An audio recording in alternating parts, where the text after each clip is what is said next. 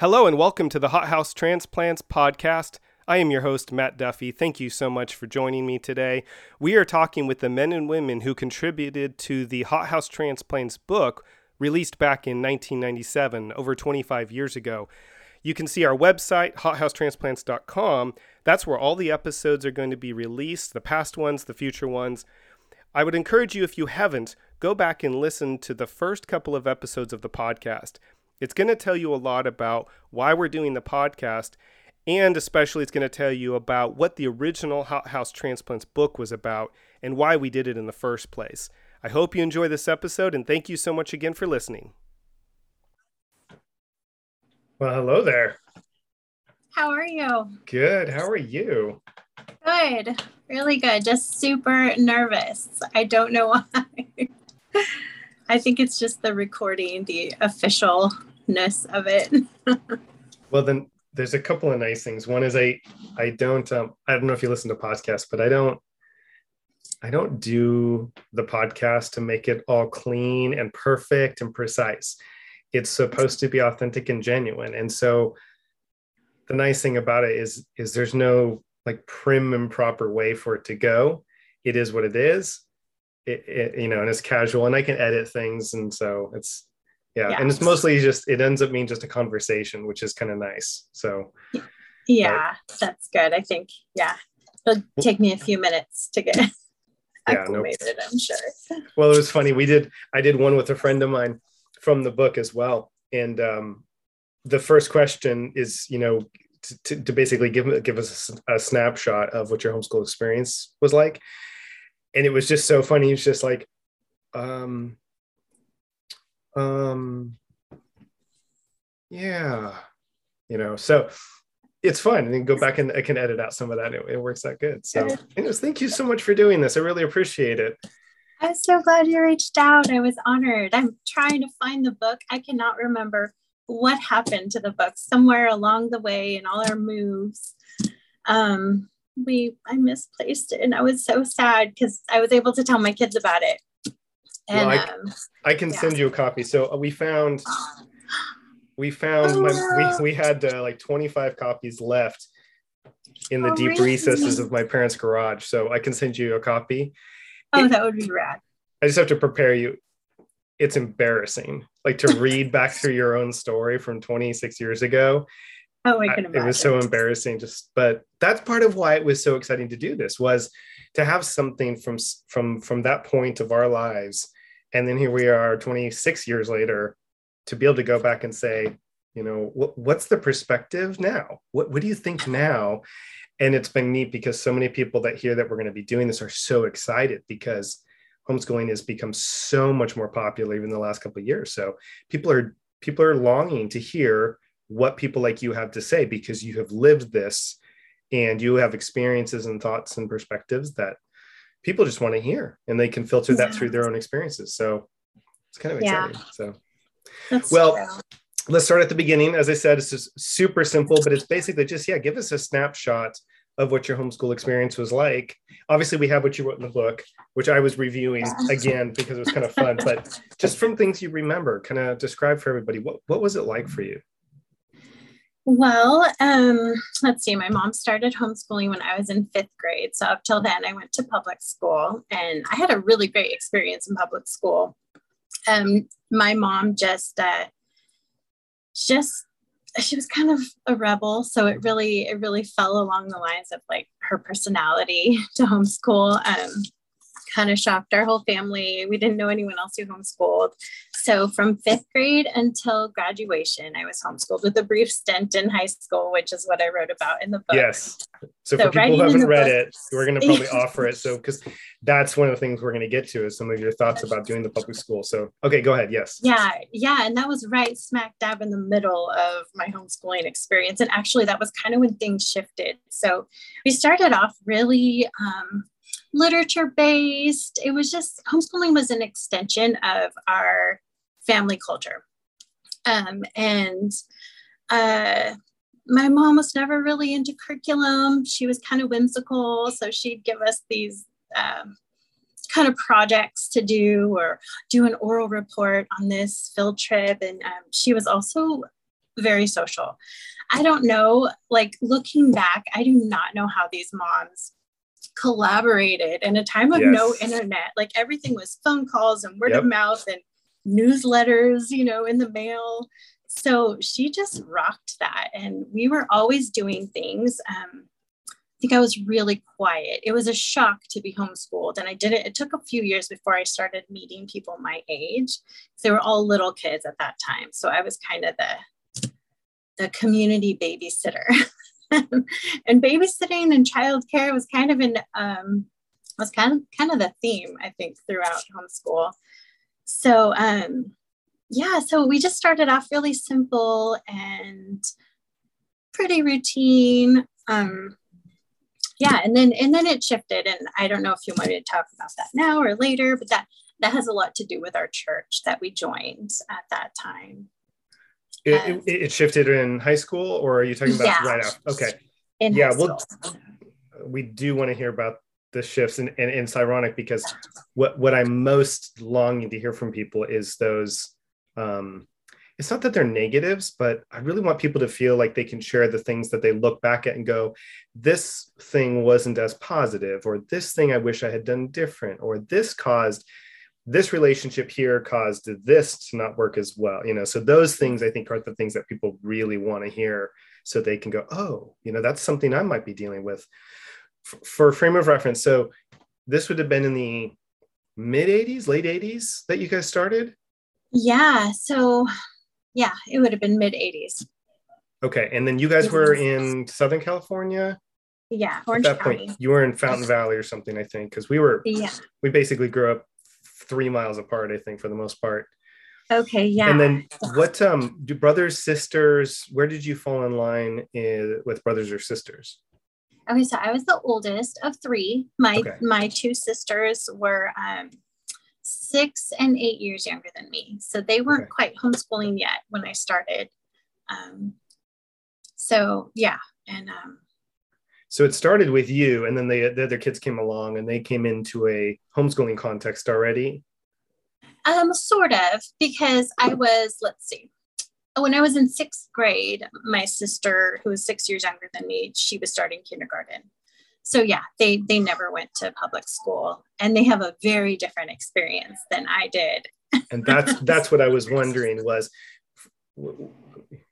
it, it's it's not bad it's just the reality is a lot of times the oldest kid is the one that gets experimented on and so they have you know you have the different experiences and then they i was the youngest so i sort of I almost was there just following along the stuff that was all happening with my two older brothers. And I just happened to be, you know, so it, it can yeah. be a very different experience depending on where you fall in line. That's why I like to know, you know, be- between the kids, the siblings, where you fall. So, yeah, yeah. And since I kind of had, you know, public school experience, I knew what sitting down at a desk was and what learning, you know, okay, this is time to learn. Um, so I fell into homeschooling a little bit easier. Um, for them, it was just life. But looking back, I think they felt like, what was I even doing? so my mom was just um, more committed when I was homeschooling and kind of puttered out in the later years. So I think, yeah, that's why my sisters had a different experience. yeah. So do you remember looking back to, do you remember what some of your day to day reality was like? Um, yeah. So again, um, in the beginning, we were pretty routine. Um, we'd wake up and have breakfast. Usually I would make breakfast, and my sisters, as they got older, they would help. Um, we would do Bible. It was always journal and math. We'd start with journal or Bible, journal, math. Um, and then, like I said, my mom would just kind of, I think she just, I don't know if she had uh, lesson plans, um, but she would just tell us, okay, this is your assignment for the day. Um, sometimes we would collaborate and do classes with other people. Like I said, she was really good at putting things together like that. Um, or we'd go on a field trip. Sometimes it was just our family, sometimes with other families or a homeschool group. We joined a park day, and that was yep. really nice for me the second year, um, just to see that there were other kids who were doing this because it was very isolating at first. And my friends stopped inviting me to birthday parties, my my public school friends. So that was a shock. But um did they ever yeah, tell you why? Like, why did no. they stop confiding? Okay. I would they be so didn't. interested to know what their perspective was looking into your life change and then why they made that decision. So, I mean, it's not possible yeah. at this point. I was just curious if they had ever shared that. I'd be fascinated. Yeah. Know, so.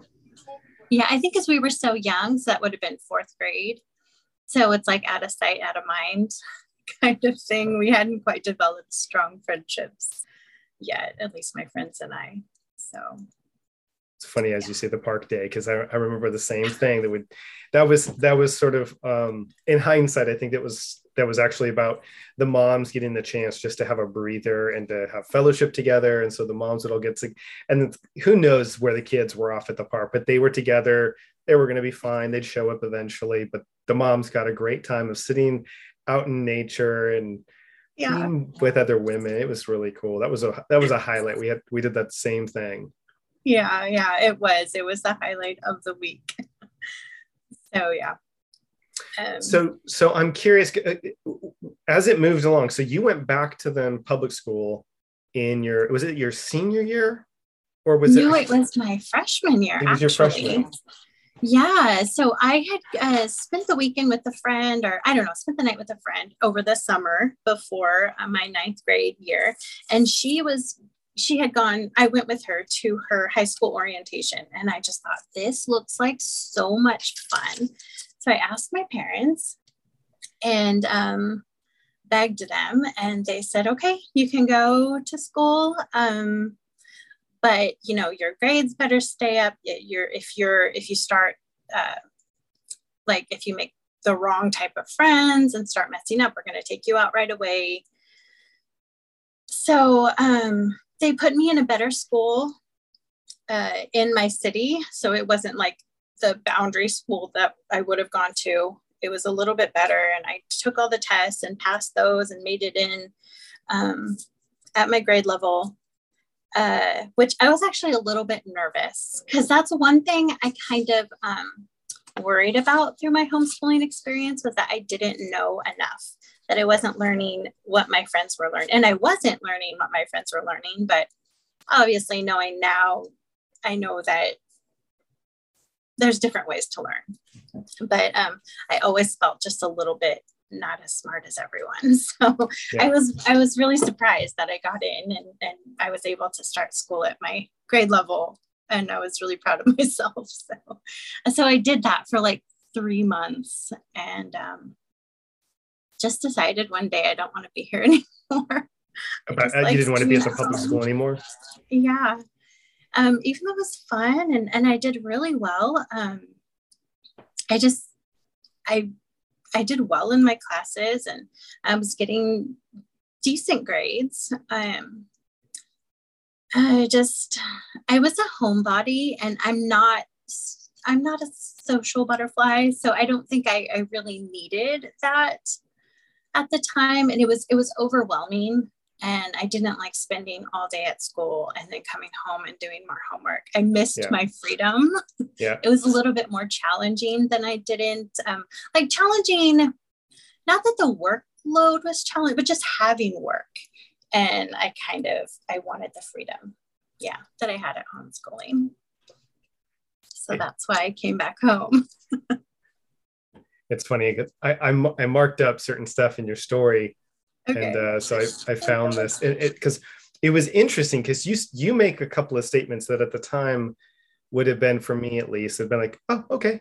But as I've gotten older I look at some of the things you wrote and go yes that's exactly like right on. So it's just I'm right here in this part where you talk about your experience and people being surprised at the way you lived once you went back to public school and they were shocked you weren't a partier and all these other things. And you have this great uh, th- this was the line i'd marked here about you being back in public school. Uh, i slowly started conforming to the ways of the world. Despite all i had been taught i was lowering my standards and before i knew it i was missing on god's awesome plan for my life. Do you remember writing that? Oh wow. I do not remember writing that. And it's, i wouldn't have said that today because i was still really good. I didn't i didn't do oh, I didn't really hang out with anyone outside of school. Um, that's so funny. I don't know in what ways I was conforming. but that's part but of what's. Like you wrote this when this was fresh and raw, and this was how you perceived things at the time. But that's what I love. Yeah. Is like you think back and go, that wasn't really how things were, but something in you felt like you weren't meeting the standard. It sounded like. Yeah, yeah. Gosh, I have to look back or I have to think about um, what would have brought me to that. But I know those were buzzwords. And I know my parents probably liked hearing that. um, but I do remember, and I think I wrote this in there that um, people would ask to copy my homework a lot. Yep. Yep. You have like, that in here. Sure. no problem. I had no idea that I can get in big trouble for that. You're just helping people out. I know. I thought that's what I was supposed to do. so so it only lasted a couple of months then in your freshman year. Yeah. And, and at the time, back. yeah, my mom was teaching a um, homeschool drama class and um, you know, they would just do things and go on field trips. And I just felt like I was missing out at yeah. on the home things. So yeah. It is, it's interesting. It's it's a much longer story when, when we get into telling our story, but that's something we've been seeing with our daughter because we've tried a, a lot of different schooling methods. But that was when we noticed when you're in the public school context, the the amount of things you end up doing was overwhelming. And then you come home and you have more things to do. You have no life and um and so a lot of the things that you see sometimes people are busy doing is just busy stuff. You don't it's not really that they're learning and they're not really growing. They're not it's not character development it's just busyness. And yeah exactly what you said. You can look around and go i'm not really living life. I'm just doing all this busyness. And then i go to bed and i have to wake up and start all over again. Who wants you know so my daughter was dealing with that through junior high exactly. And so yeah it's it's it is a bummer when you see it and you experience it and there's so many better options. So that's interesting. So so did did your did your younger siblings ever do public school no they never okay. did so yeah so how did it finish up then if you you went back as a junior or as a freshman and then you went back into homeschooling so then you finished out as a homeschooling how did that go for you was it kind of just picking right back up where it was before? Um, no. And I think because I went to school, my mom didn't really do, I mean, because because I went to public school, she didn't do any planning for high school. Okay. So I think as I came home, now she had a high schooler to think about. And um, I didn't really have any goals or educational challenges. Um, and I didn't know how to ask for that. I didn't really know, you know, yeah. that's something that is vital to growing and being educated. Um, so everything at that point was geared. I was, I was thinking the four courses like that I basically took in high school were math, um, I was always a reader, so I was always reading something. I wouldn't say I was reading classics or anything really great, but I was a reader. So math and reading, mm-hmm. um, babysitting, and uh, which eventually turned into work. Yep. Um, and what was the other? Oh, church. Church was a big part of our lives. And then um, being pure. I felt like that was that was another overarching theme of my high school years was purity. I don't know how many purity conferences I went to, um, but I was really gung ho about it and very excited at the time. But um, yeah, those were like the four themes of high school. And outside of that, there was just some classes here and there. But as I got a job and I started working full time when I was a junior, um, the only thing I was doing was math for school. Yeah, it says um, you wrote about this. You started working at the House of Hope, which was a home for women and children. You were an aide okay. to the children's program manager, and you were doing okay. that while you were doing your school. Okay, but, so I must have wrote this a lot later then. I was thinking I wrote this right after I left high school. That so I must have been older. I, I must have been a senior then when I wrote for the book. Um, uh, yeah. 17. Looks like 17 okay. is what you wrote here. Yeah. So, yeah, probably. Okay, yeah. so I thought that was going to be my career. It was a nonprofit. Um, my dad worked for the same company. A few people who I was homeschooled with um, worked for the same uh, organization. So it was still very um, safe in my parents' eyes. And um, they were fine, you know, I was fine with just like this was my career until I have kids. And honestly, that was my goal after I graduated high school. I just wanted to be a mom. and yeah, I have more to say about all, all that, but about graduating and being a mom. Yeah. Oh yeah, we're gonna. It's okay. funny because in my brain, what I kind of do is I do this. Um, there's sort of this before and after mentality I, that I think of, which is before is basically through high school, and then post high school is a whole nother world. Um, and it, it, so it's neat to get a picture for me at least of the before and i think for people who are listening as well because a lot of the things that then begin to connect to the later. You look back and you say okay i've got a picture of this. Now paint me this picture. And you start to see these connections back and forth.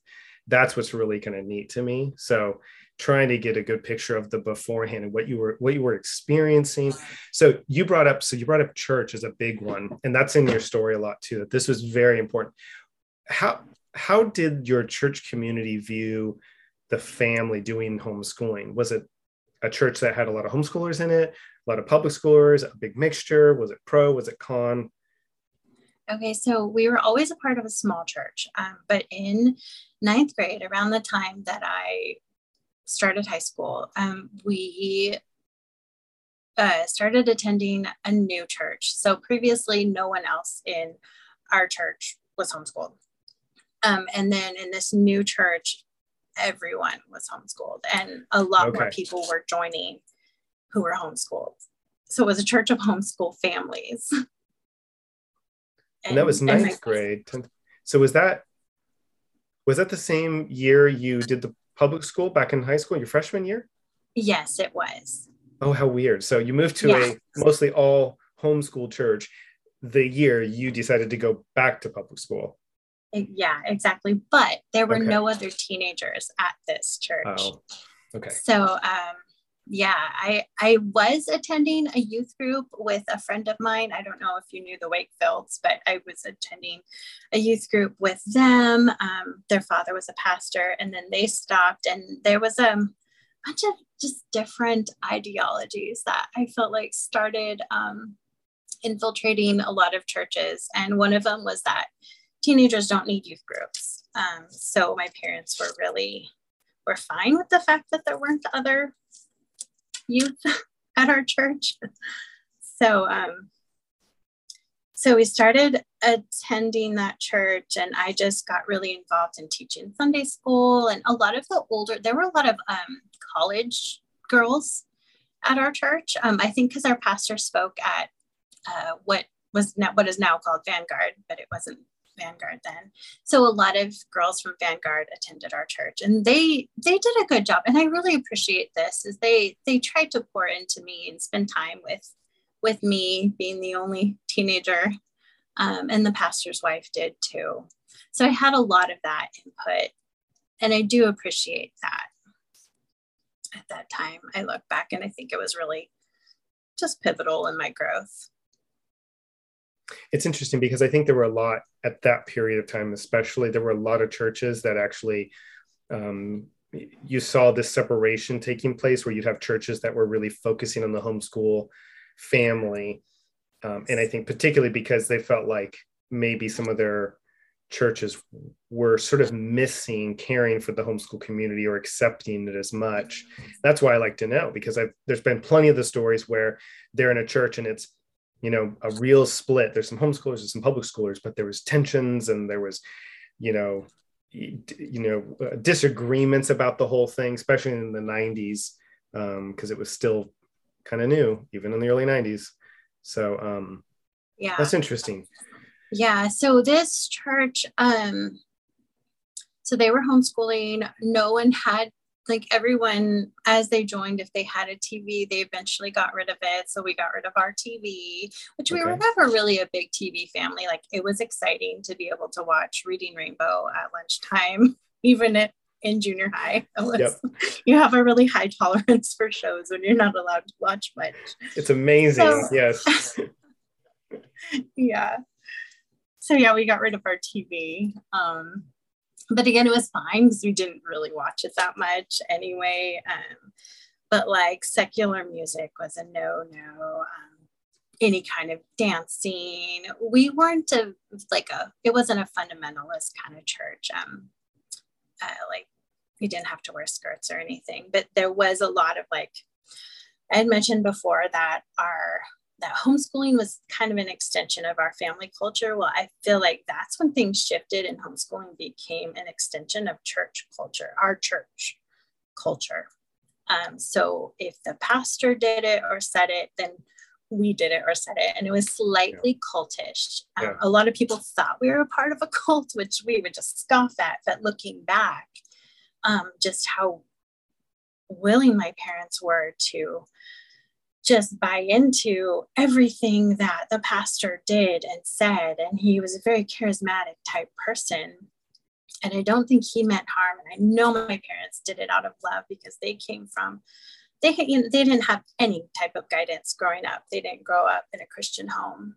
So here they were being told that if you do this and this and this, here's what you'll produce this this perfect you know adult ready for life yeah and um, I just it's just it's gone awry. It's so sad to see um, so many families like mine, and even more steeped in in this um, just I don't know this.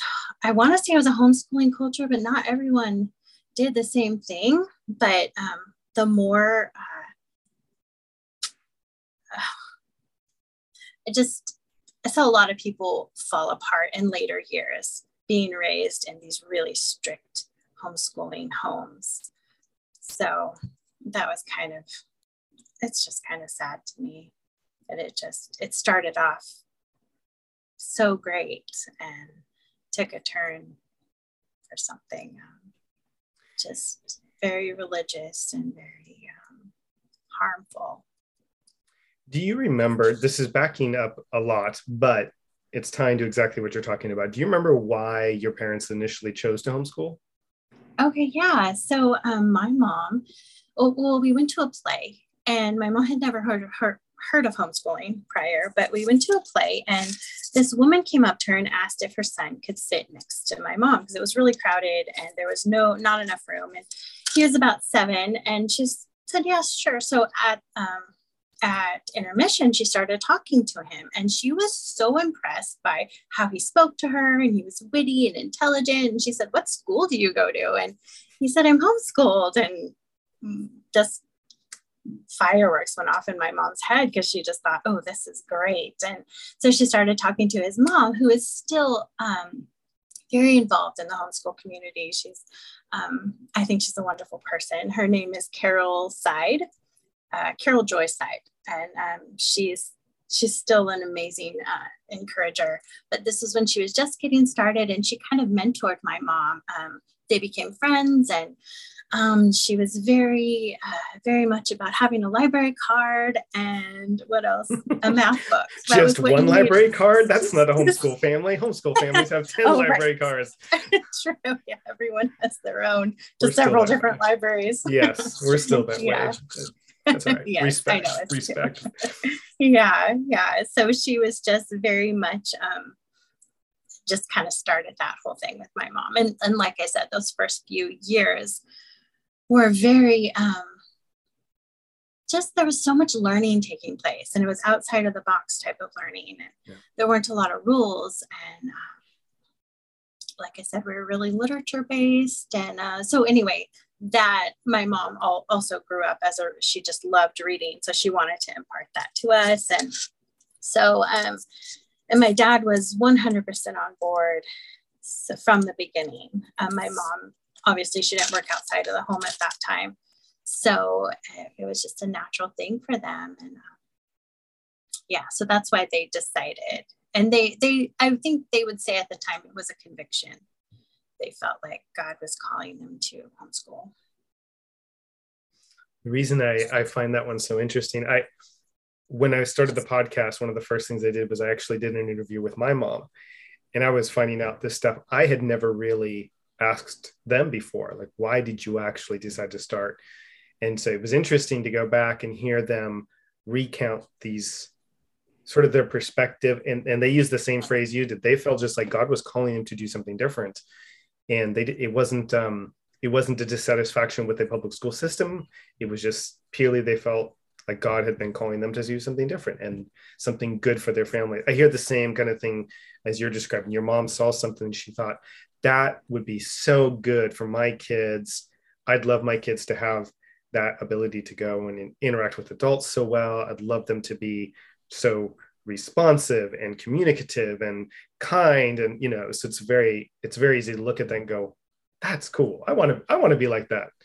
The reason i'm asking is because there are the other there are other stories where it was a much more a very rigid um, i want to protect my kid from destruction in the world. I want to protect them from the public school system which is going to destroy them uh, academically. I want and and i've seen some of those stories are the ones that i hear then um, congregate towards a, a, church like what you were talking about where there's there's such a, a passion to protect from from all these outside influences. A lot of times i see those churches are the, those homeschoolers uh, gravitate towards those kinds of churches. So that's kind of where my brain was yeah. going when you were sharing like usually the pathway follows and makes sense from the beginning on. So to hear that your parents did what they did it kind of makes sense. They're looking to care for you and protect you guys and bring you up in the best possible way and it's pretty so when you guys you shifted churches how did everything kind of conclude for you in your high school years then? Going back to homeschooling having shifted churches you're working a little bit now as well. How did that kind of wrap up pre-college years okay so um I, again my parents like when i say there was a shift it was exactly to that just protecting our kids from the world yeah. that's what homeschooling became for the second half, those last four years in high school. Um, so I, I had a job which was very close to home. Like my dad, he uh, he worked in the same organization with me, just a small, yeah, the Orange County Rescue Mission. And um, I just I graduated working there, and um, really my mom's only requirement, if she would even call it a requirement, was to finish um, my math book, which was, I think it was Algebra 1. Um, so I didn't, um, and I didn't make any goals. I wasn't even sure what I would do after mm-hmm. High school. Um, the church I was a part of really discouraged college for women because, especially if you like, they didn't say you have to be a wife and a mom, but you're probably going to be. So why spend all this money on college? That was kind of the the thinking um, that was passed down or that was given to me. Um, and the encouragement was to, you know, work until I found a husband. So I worked and I didn't find a husband. So I was like, uh, I'm not married yet. I thought I'd be married when I was, you know, fresh out of high school. But so I thought, I think I'm going to go to college now. so that was, so I took a, I guess I took a gap year, is what it would have been okay. referred to as. That's so interesting because the just hearing the mindset. The, I mean, the mindset. If you told people now, you know, you're going to graduate high school and then expect to be married within a year, most people would hear that and go, "What are you talking about?" But I agree that was that was very common, and there was nothing. I mean, that was so normal, not even just in the homeschool world, but in the secular world or the non-homeschool world. It, it was so common. People got married very young. And it was normal. So there's, it's just so funny hearing it in this day and age where people are getting married in their 30s um, for the first I know. time. So, oh my goodness, I, I know. And kind of a funny thing about graduating was our church was so small, and so um, we were just all so family um, that the whole Sunday service was dedicated to my graduation. So, That's awesome. yeah, just, and it's, it was so normal. you actually have you, wrote something here. I think I marked it, but you wrote about your graduation being very unorthodox. And it was just like people all hanging out, just having a good time. Yeah. It's in there, I know, but uh, mine was the same. It was uh, other people our age that were in our homeschool group or proximity or friends. We just all, I think we just hung it out somebody's house, and that was our our so-called prom. It was fantastic. That's great. Ridiculous graduation ceremony. That's interesting. Okay, so um, so then you're 19 or so, and then you're looking at say, "Well, I'm not married yet. Thought that was going to happen." What what what happens next for you? So um, I started taking some classes at just the Orange Coast College, just the local city college, yep. um, and did really well. Like I, I had no problem transitioning to um, college classes. It was fun. Um, I didn't really have any study skills, so I didn't do well on tests and studying for tests. But as far as content was concerned, it was super easy. I was nervous that it would be hard for me, but I think you can get away with not doing a lot if you're a reader. I, I tell yes. my kids that just, you know, you can make it if you do, if you just become a reader. Um, I mean, I just, I think that's important. Um, not that other things aren't, but I think, I think that's why I did so well. Um, but then I got bored and I didn't know I didn't know what to major in. I was just taking general ed classes. And um, again, with the, well, you know, you don't really want to go to a college or a university because it's a lot of money, it's a lot of debt. And, again, I didn't know what I wanted to do. I mean, looking back, I wish I can go back and just shake myself by my shoulders. And like, there's 50 things I could could have gone into, but I had no idea who I was even. I was just my parents' daughter and I was obedient and I didn't really, I didn't have any interest. I thought, oh, we'll probably just be, well, I didn't have the confidence to be a teacher, but I guess I'll just work in early childhood education. So those are my classes for the second semester. And then I went back to work full time and um, I think that's when the transplant shock hit. I feel like you just gave a uh, uh, um, cliffhanger ending. That was beautifully done.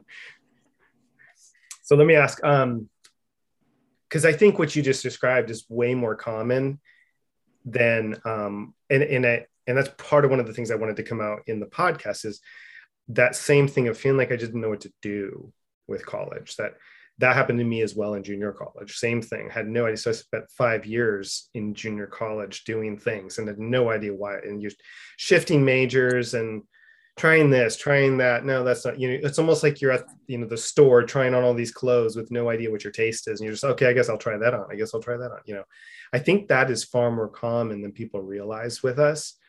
Um, and not that it's good or bad. It just that seems to be a reality for um, at least a chunk of the homeschool world. And there's, of course, the other side where I knew what I wanted to do at seven years old. I got through, I got into college, I hit it, and I finished it in two years and graduated. That's awesome. But um, yeah. I, I share your experience because I did the five years and then left with no degree because I decided college just wasn't for me. So that sense of like, what am I doing? Where am I supposed to go?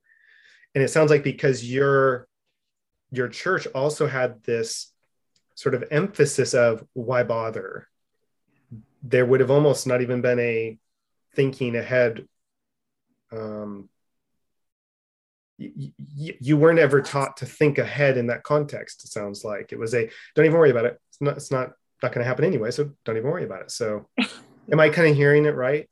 Yes you are. That was exactly how it was. So hit us with this uh the, the transplant shock because so I I moved out of my parents' house, and it, there was no falling out. Just like I guess um, I want to live with grandma and grandpa, so I moved in with my grandparents. They had an extra room in their house, and um, I was trying to remember why or how this decision came about, but I don't remember.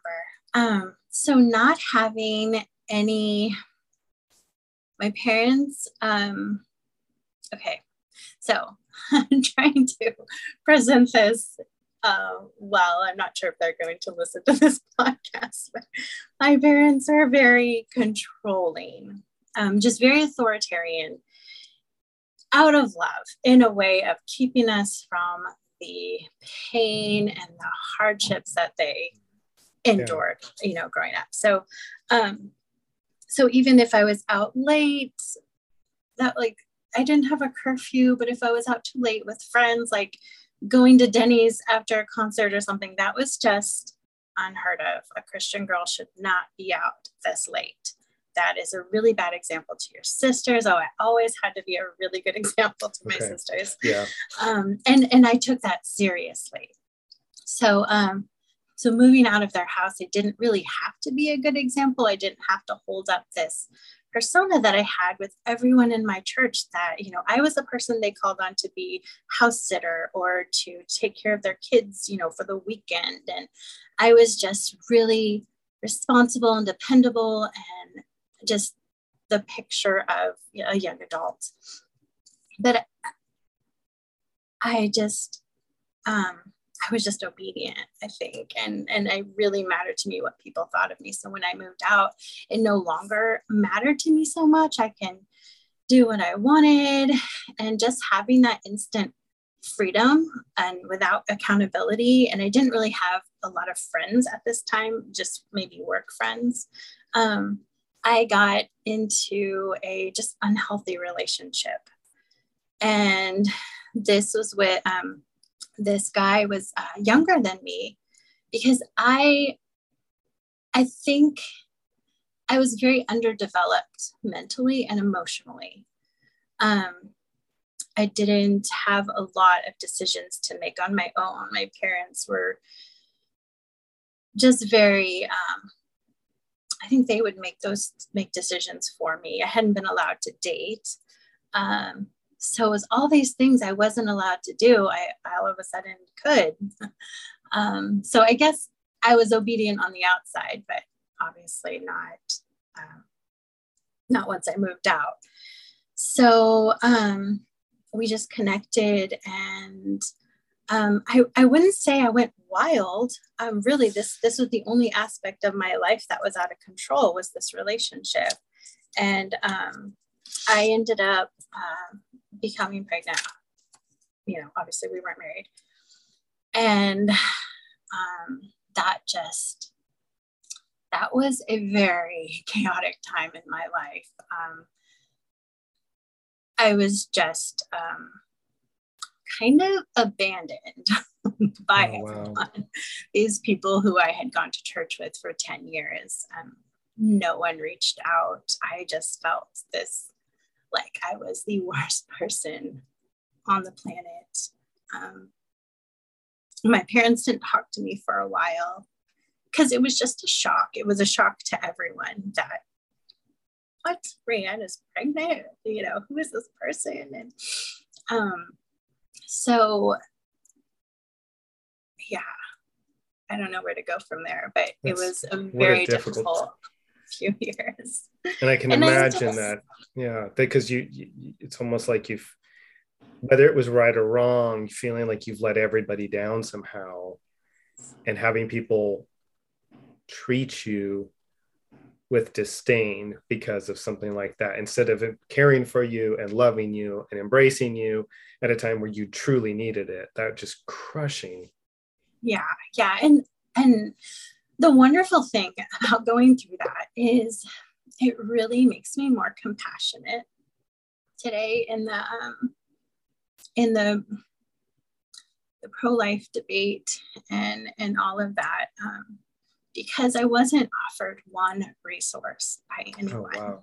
And of course, it wasn't an option in my head to have an abortion. That was that was not. I mean, up till then, all I ever wanted in life was to be a mom. I mean, I wasn't yeah. trying to be a mom at that time, but it wasn't an option. But when it is an option to, in someone's head, that would have been so easy. It would have been the only option. It would have made so much sense. Um, yeah, I just, that was the loneliest time in my life.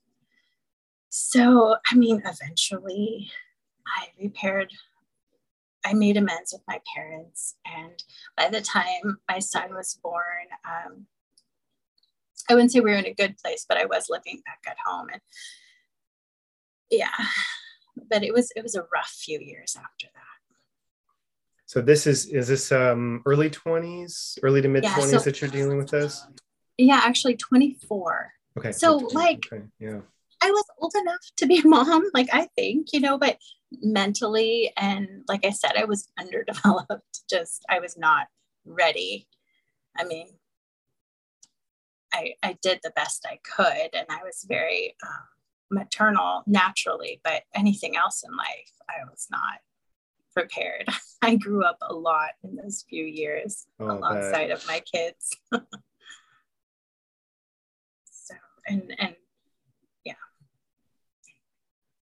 Do you and this is probably only a hindsight question, but looking back because you've you've talked about feeling like you were mentally or emotionally uh, immature do you have clarity as to why you think you were? Like was it because of homeschooling? Because of because of the parents? Was it because of other things do you think?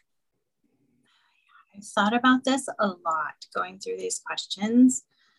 Um trying to figure it out as i now have adult children or almost adult children um i think it was a combination of the type of parents i had and homeschooling and the the protective bubble I was raised in that um, I just, you know, I really don't know. I wish I could name it. Um, I, I don't know what could have been done differently besides me just going to public school or maybe maybe having more goals I think um, I was kind of wandering in those in those years, uh, those early adult years. But um, yeah, it was just, and the church we were a part of, it was just the perfect scenario for someone to be um, protected and not be prepared for the world or real life or adulthood. I don't know. I think it's easy though to not think, not realize that you're raising your children in, in, in a bubble.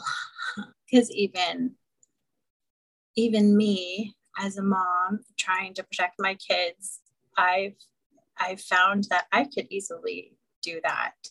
And you know, and we're we're navigating adulthood with my oldest, and um, trying not to make the same mistakes, but realizing that, oh gosh, he has been protected from a lot. do you find yourself, especially because they're older, do you find yourself um, recognizing things that you saw that you grew up with and then immediately trying to steer the other direction from those things when it comes to your kids? Yes, very much. I mean, with music and TV and devices. And I mean, I didn't just let them go at it full bore, but I, I've allowed it. You know, my husband and I have um, let them play video games and, you know, let them uh, just do a lot more. And I didn't realize until recently that, again, like my son's first job was with his dad. And and he, all his friends like he never had rules because all his friends i knew their families yeah. um, so i just thought teenagers are a breeze with these boys they don't they're just so easy but that's because i didn't realize the life we have is just it's they're they're there's a lot we avoid i guess by them not going to school or to, my kids are homeschooled um, by not and and I, I tried so hard to not be that. Um yeah so it's just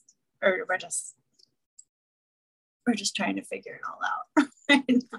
But yes I, I think i had the advantage of seeing these kids who were super um, and these families who were uh, super strict and restricted from everything. And yes that 100% affected how i parented and how we ended up um, doing our schooling, which I thought was so different. And I think it was. I think in so many ways it's been a good thing um, because they're they're not um, they're not rebelling or anything. Um, but I lost my train of thought. I forgot where I was going to go with that. That's I'm okay. Sorry. You hit on something that that I think is um, very important, at least in my observation, which is having families that your kids get to live life with that you know and that you trust, and giving your kids the freedom to live life with these families. And one of the reasons I love that is because number one, no parent is sufficient on their own, I don't think. No married couple, you just can't do it. We're not designed, I don't think. I don't think we're designed to be able to do all that is necessary to raise a child. You need a community of people. You need a people that are different and do see things in ways that are not exactly how you see it. Um, I think a lot of us grew up in bubbles, not just, I'm not just talking homeschool. I, a lot of times, regardless of the homeschool, even in a church, even you're going to public school and going to a church, a lot of times you can grow up in a church bubble. And having people in our lives that are not in the same bubble, that can look at our lives from the outside, look at our kids' lives. And if we give them the freedom to talk to us and share their observations and to share life with our families together, I find that to be so powerful because you have somebody else that's going to look into your life, your kids' lives, and vice versa.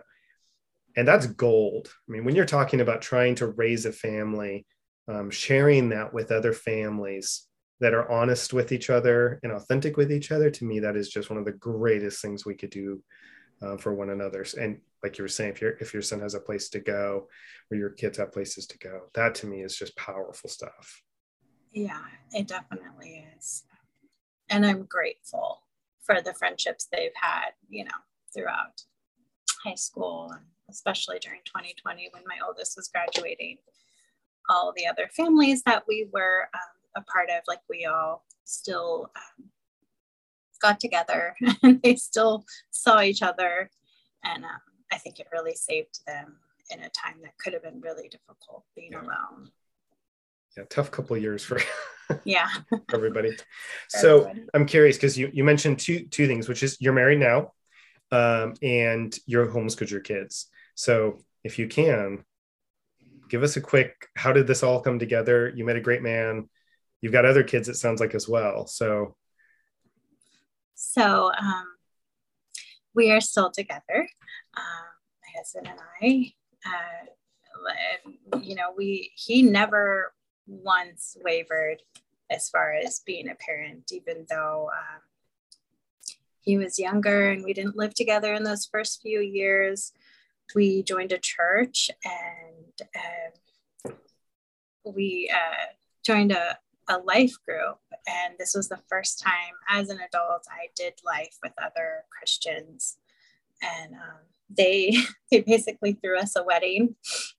So we we had this really budget wedding in a warehouse and it was just the greatest thing and then um, and it's been difficult but god has redeemed our story so much um, we have four more kids so we have five total oh wow our oldest yeah our oldest is 20 and our youngest is 11 so uh, you have a very busy life.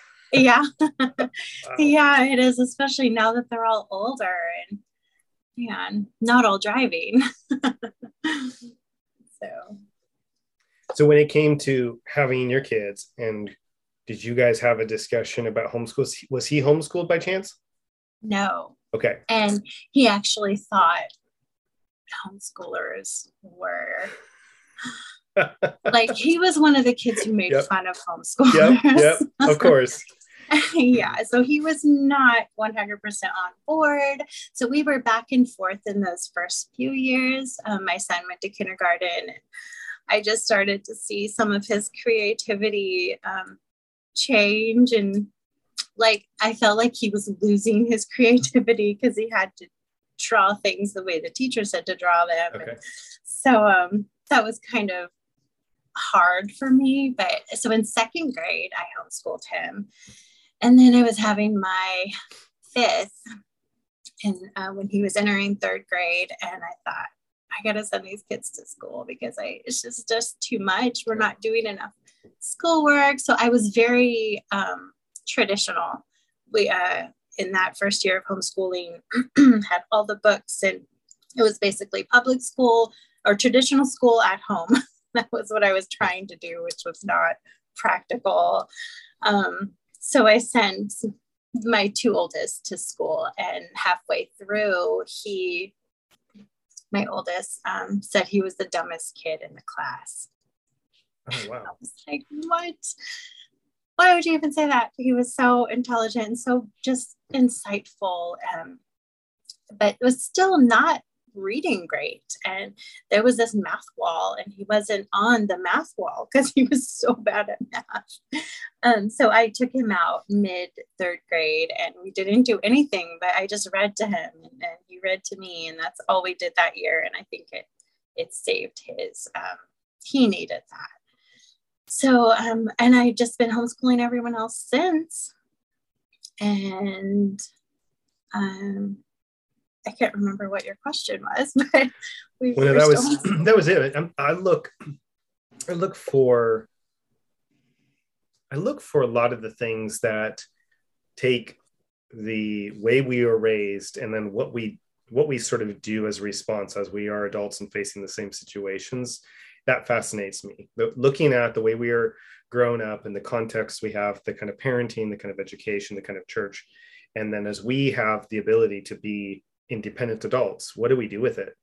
And and the and the connectivity fascinates me of this happened to me when i was younger.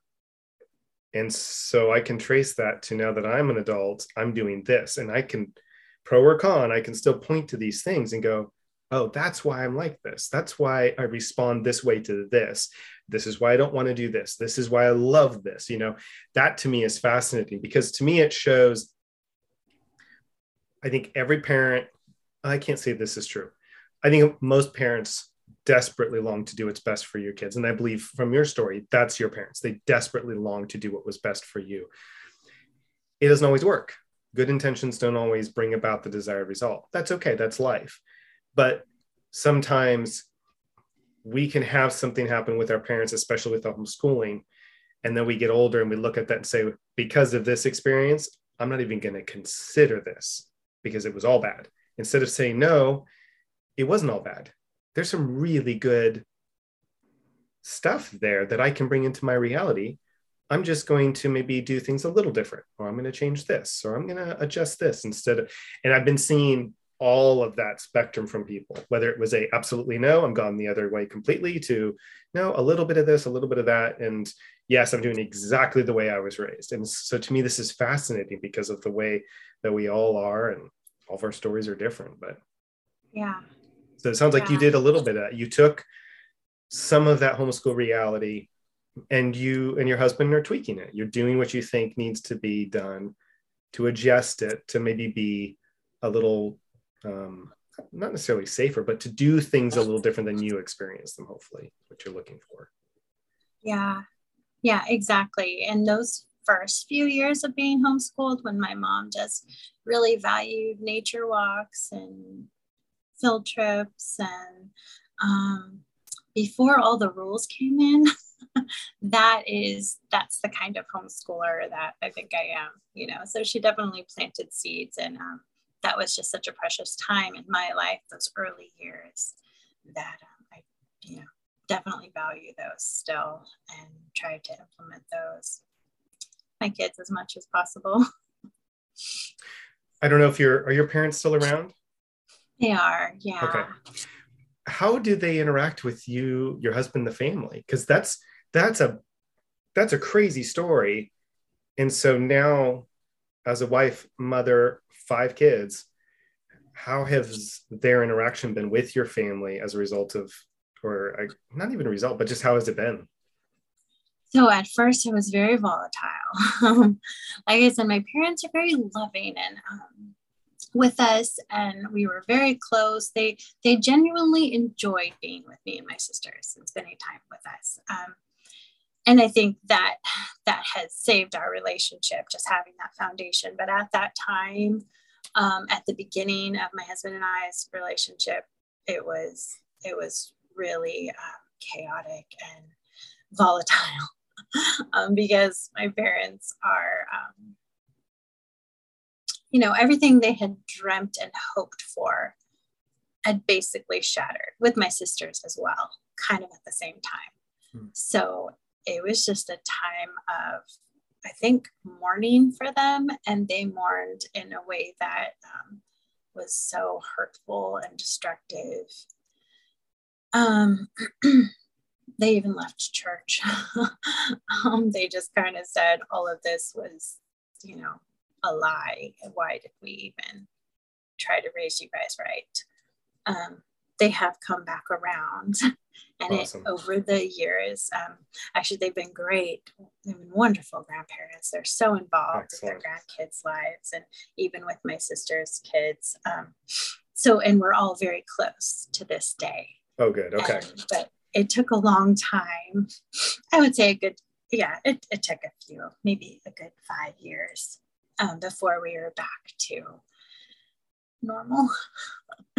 normal is the word to use. I don't know. But um, but yeah, and they're very happy that I've chosen homeschooling. My sisters haven't, um, but they're still like they're just so supportive of our choices okay. these days. So grandparents are so important and so that's that's why i was hoping there was sort of a, a happy conclusion at least at this point yes. in your guys reality because having them involved as you're raising your kids to me is just so critical. If you can ha- if they can be a part of their life that's so that's beautiful that they are. Yes. that was restored like you said. It is. Yeah it was. And my mom um, she still loves to teach. She does a lot of art classes with them. So um, she likes to get involved with homeschooling. that's that's my mom as well. I when bet. she's visiting with, come on over. I'm going to teach you this new thing, or we're going to go do this, or we're going to do adventure books. And I'm going to teach you about this. She just that's.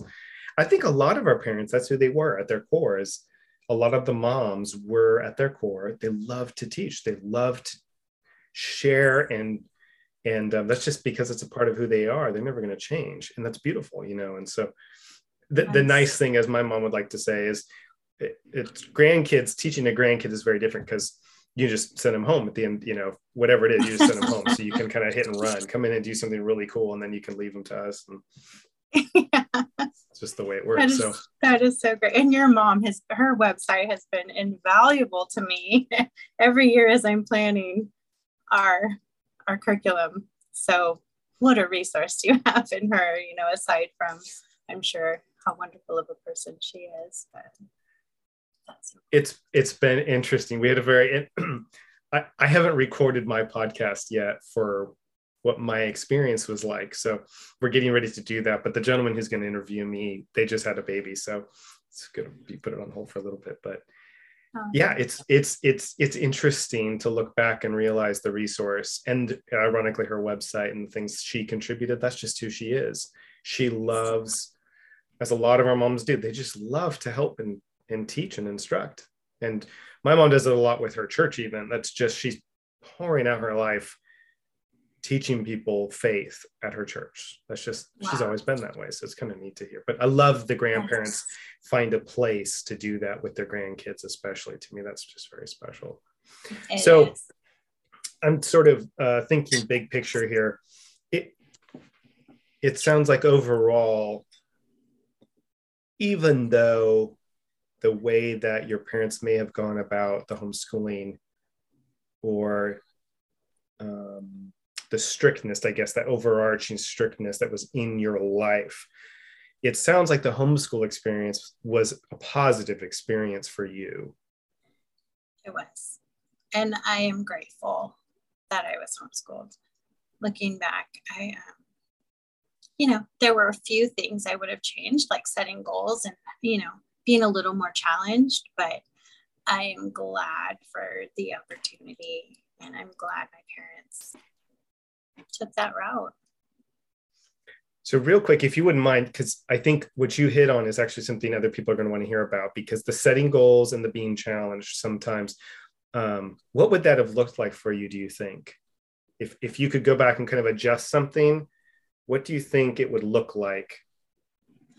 I think finding out what my actual interests were. Um, I think my mom always saw me as an artist, which I was very creative, but I was not an artist. And babysitting came natural just because I was surrounded by kids. So I think they thought I was either going to be an artist or work with children. And um, that was about it. So I think I, I, wish they had spent more time getting to know who I who I was and my interests and um, maybe talked maybe done just some more career exploration. Um, I would not have. I, I do wish that they hadn't allowed me to work full time so early.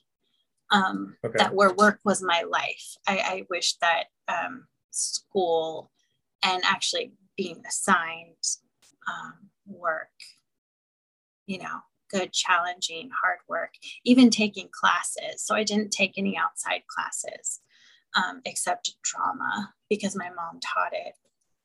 Um, and I never asked her why, because at that same place, there were extension classes that kids were taking. And um, so that that would have been helpful just to see that there were other options because it kind of shocked me um, after when i started meeting kids my age you know after high school, so college age, that people were shocked that I didn't go to college. And it was just surprising because I didn't come from that world. And in my world, it was, you know, kind of silly to go to college if you're, unless you wanted to be, you know, something that required a degree. Um, so like I kind of felt I was intimidated. I started to be to feel um, just intimidated by people who were in college or going to college thinking man i should have done this. So um and and even if i i just went to um you know a trade school something during that time i think or just some guidance and some working it out my parents kind of just left it up to me. So I, I relate to that actually because that's how I you you just nailed exactly how I felt. Which, if somebody would have told me about trade school, I would have done trade school. I'm actually a builder, and but if, wow. if somebody had mentioned that, um, I wouldn't have spent five years in junior college. But and it's weird. I don't. This is one of the questions I'm going to get to with my parents. It's just I haven't gotten to, but that is one of those. Like, why in college? How did you see what I was doing in college? What was it looking like from your perspective? Because I mm-hmm. felt aimless and like I didn't know what I was doing or even what I was supposed to do, but I was supposed to do something. So let's do this. But I'd love to know how they viewed what I was doing. Because they may not have seen it as aimless, or they may have seen you not going to college as the right thing, or maybe they saw you as going to college as just silliness. Who knows? You know, it'd be interesting to know what their perspective was. But yeah, yeah. making those comments to our kids about, hey, just so you know, what do you think about this? What do you think about this? What about this? And letting their brains kind of wrestle with all of these different concepts and ideas and possibilities. Exactly. Yeah. That I don't know why I didn't even think to think about that, but I think maybe just for some kids, they just kind of need that. Um, they need something to start that thought process, I guess. Yeah, and that's that's how I was too. Yeah, we need somebody to from the outside say, "Hey, I've noticed yeah. What do you think about this? And so have you been doing that with your kids i bet? Like have, have you been the one to kind of go to your kids and really want to help um, get to know them and help them get to know themselves and help them think about and dream big and dream imaginatively? Um yeah probably not in a very i've not been very good at it. But my oldest um we've gone back and forth and i think i, I was a little too much um, letting him decide. But like um, so at first he was gonna go to junior college and then he thought okay wait i want to go to uh, uh, do uh, theology at you know uh, cbu which is really close to us. And then he decided he doesn't know and he didn't want to waste money. So i yeah i've i've I've put them in a lot of things. like he did police explorers because I thought he wanted to do that. So he's really done a lot of exploring different careers. But he ended up um, working with his dad at a, a, a, coffee shop my husband had helped started. Um, had helped start, and um, he was an apprentice roaster for the past, gosh, uh, since 2019. Um, and then he decided to take the summer off, and he's working at a summer camp. Um, so anyway, you didn't ask what he's doing, but yeah, I. It's a lot harder than I thought it would be. Yeah. Sometimes I I think maybe I should have told him, you need to go to school until you figure it out because he doesn't know what he wants to do. So it's not as easy as you think it is once you're a, a parent of an adult. so, so my, it's my next one. He'll be a senior next year. Um, he has no idea what he wants to do. So we're just going to try again. And um, I'm just trying to get him involved And um, there's a career exploration class I'm to have him take. And yeah, we're just to, we're going to try it again. it's interesting to me because the, the reality, at least for me, is that expecting them to know what they want as their like their super career this is who i'm going to be this is what i'm going to do to me is just so silly at this age that i didn't know what i wanted to do or be at that age. I had no clue. And even if i did want to do something doesn't mean that's what i have to do the rest of my life. I can always do something support myself learn some skills and then in three or four years do something totally different and learn new skills and and go some other direction if i want you know but this idea that almost you have to finish high school go to college know what you want to do for the rest of your life go get everything you need to do that now go do it for the rest of your life then retire if you can like that mentality i don't I don't think is right. It doesn't make sense to me for us as people. Um, I think a lot of times, especially guys, we need to experience and try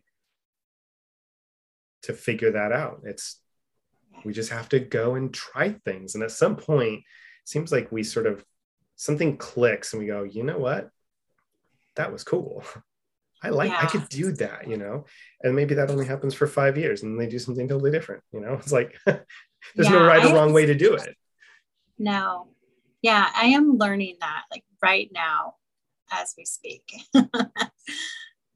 so what because I'm a coffee shop junkie. Just so what coffee shop did he help open there?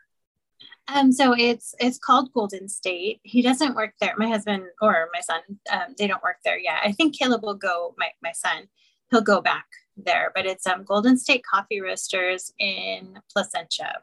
Okay.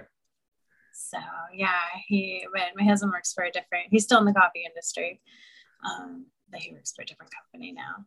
That's a man after my own heart, right there. Really? the um, I hear that a lot.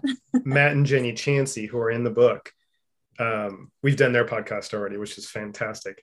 The they live in Enterprise, Alabama, and which is, I think is where Matt grew up they went and they uh, started a coffee shop with their family there in Enterprise. It's the only coffee shop in town, but that's what their family, that's what their family does. The kids basically run it.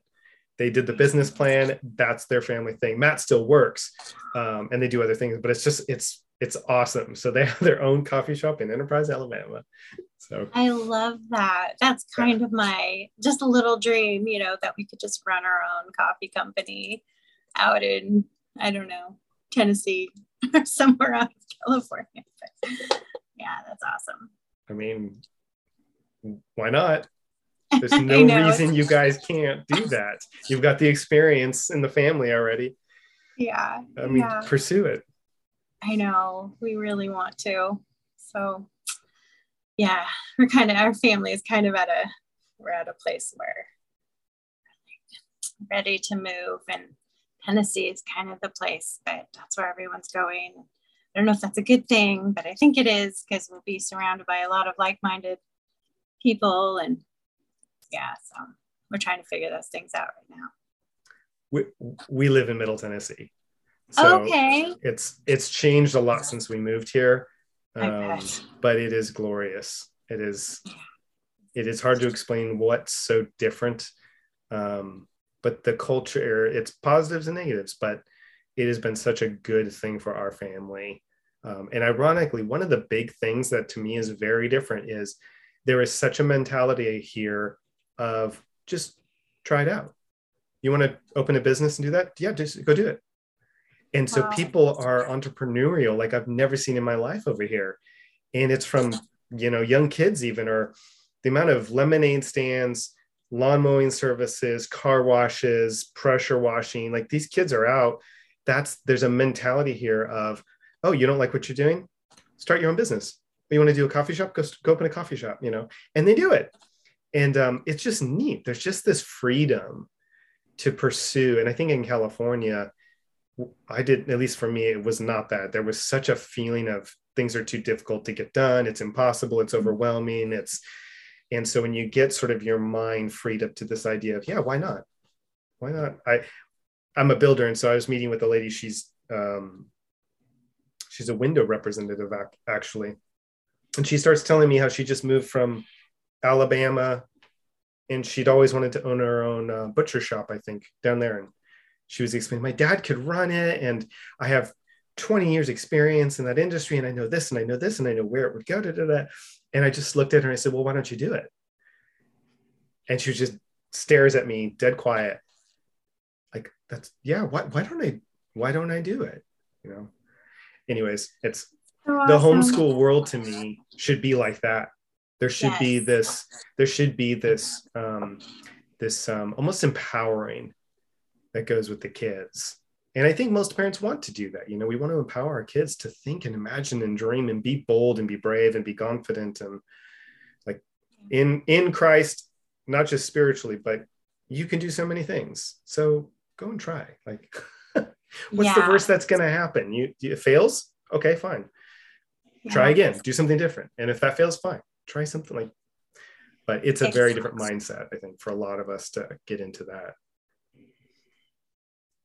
yeah. So, quick question, kind of in closing, because I've already used over an hour of your time. Um, most people that are going to be listening to this podcast are looking for the, um, I guess the the don't do this, do this. That's really something people are big on. Is knowing is there anything you would run away from? Is there anything you would say? Definitely look at doing this is there anything in your mind that really stands out and there may not be so it's okay if there's not but is there anything in your mind that stands out like i i would say be cautious of doing this but i would encourage you to consider doing this um well i just know in my own life um, what i learned was not to try to mold my kids into my image um, they're they have have their own talents and their own desires and they're going to go through their own trials. And um, I'm just going to be there with them, walking through it and helping to guide them. Um, it's their life, it's their story. And um, I can't write it. I just try to um, provide them with as many resources as, um, as I can. And um, so that's one thing. That's just what I do. I don't know if I would tell people you need to do that, but it's worked for me so far. Um, and then, uh, what was the other thing? I just lost it. Um, oh, family connections, just having a relationship with them, having a relationship where they can come and talk to you about their struggles without feeling like they're a bad person. Um, yeah, that has our family are we're really close, and um, we don't get shocked by a lot of things, and um, I think I think that helps. Um, so yeah, just having a connection and allowing them to be who they are and who God has made them to be. Um, that's it's working so far. for me. So that's that's all I have. Those are really good. I think those are really good because I think having you have shared a lot of your story, those seem like they connect to your story, like why those are important to you. But that's a that's a good lesson for all of us. Don't try to make our kids us. And I yeah. do, I think you're right. I think a lot of us feel that tension of, um, and we may not even realize we do that, that I do that with my son sometimes. For example, now that now that you've said that, I do that where I see personality and tendencies. That's not what I would do, so I need to fix it instead of going, well, no, it's that's who he is. That's okay. It's that's okay. You know, so I think you're dead on on those. Those are really good. Well, I really appreciate that was fantastic to hear, and there was that was not what I was expecting, oh. um, but that's part of part of why I like to not catch up with people before the podcast is I want it to be fresh for me. I don't want to know ahead of time. I want to hear with everybody else. I want to hear the story unfold, and um, that was really neat to hear where you guys are at. So I appreciate that very much. What you shared. Oh, good. Thank you. It was fun. Yeah, I, I don't know. It's it's not that exciting, but I am looking forward to hearing all of the other stories. These are it's definitely it's definitely a podcast I'd be I'm excited to listen to. And you haven't you haven't released any yet, right? Okay. No, the the plan is I've been I've been recording them and we're going to probably if we can start start it out at the end of summer because I want to get a lot of them done. Um, and that way we can release kind of on a schedule. And uh, so my wife's helping to get the next. There's six more just waiting to be scheduled still, and I can't keep on top of it all because it's not it's not even my job. It's a side thing. And um, yeah. But yeah, we are very excited to, and it's and it's been it's been neat not only because we're doing it with the people from the book, but there have been so many other people that we've been meeting that have amazing stories. And so we're going to be branching out to even all sorts of other things that I think are going to surprise some people. And um, yeah, it's been neat to sort of relive and reprocess the past with people and then look to the future. And then what I especially love is even if you look at your or think of your story as not that interesting or whatever, other people are not going to. They're going to hear something that's powerful to them and they need to hear something you've said. It's normal to you because it's your reality, but for somebody else, that's not normal. And they're going to hear it and go, I needed to hear that. Or that's something that I've never considered. I'm so glad that person brought that up. So the idea that I know that's going to be happening more and more is exciting. It's going to happen with people hearing your story and it's going to help them make a pathway in their life. So whether whether you know that's going to happen, I know it's going to happen. So that's what's exciting to me, knowing that people are going to hear what you just shared, and it's going to make a difference in their life. That is rad. To be yeah. Calif- very Californian, that is rad. so. yeah. Well, if you wouldn't mind, tell your family thank you for uh, sparing you for so much time today. I really appreciate it. And yeah, I'll let you know, we're going to, when yours is going to be released, we'll give you a heads up just so you can be aware of it. But yeah, we're going to start releasing at the end of summer, I think.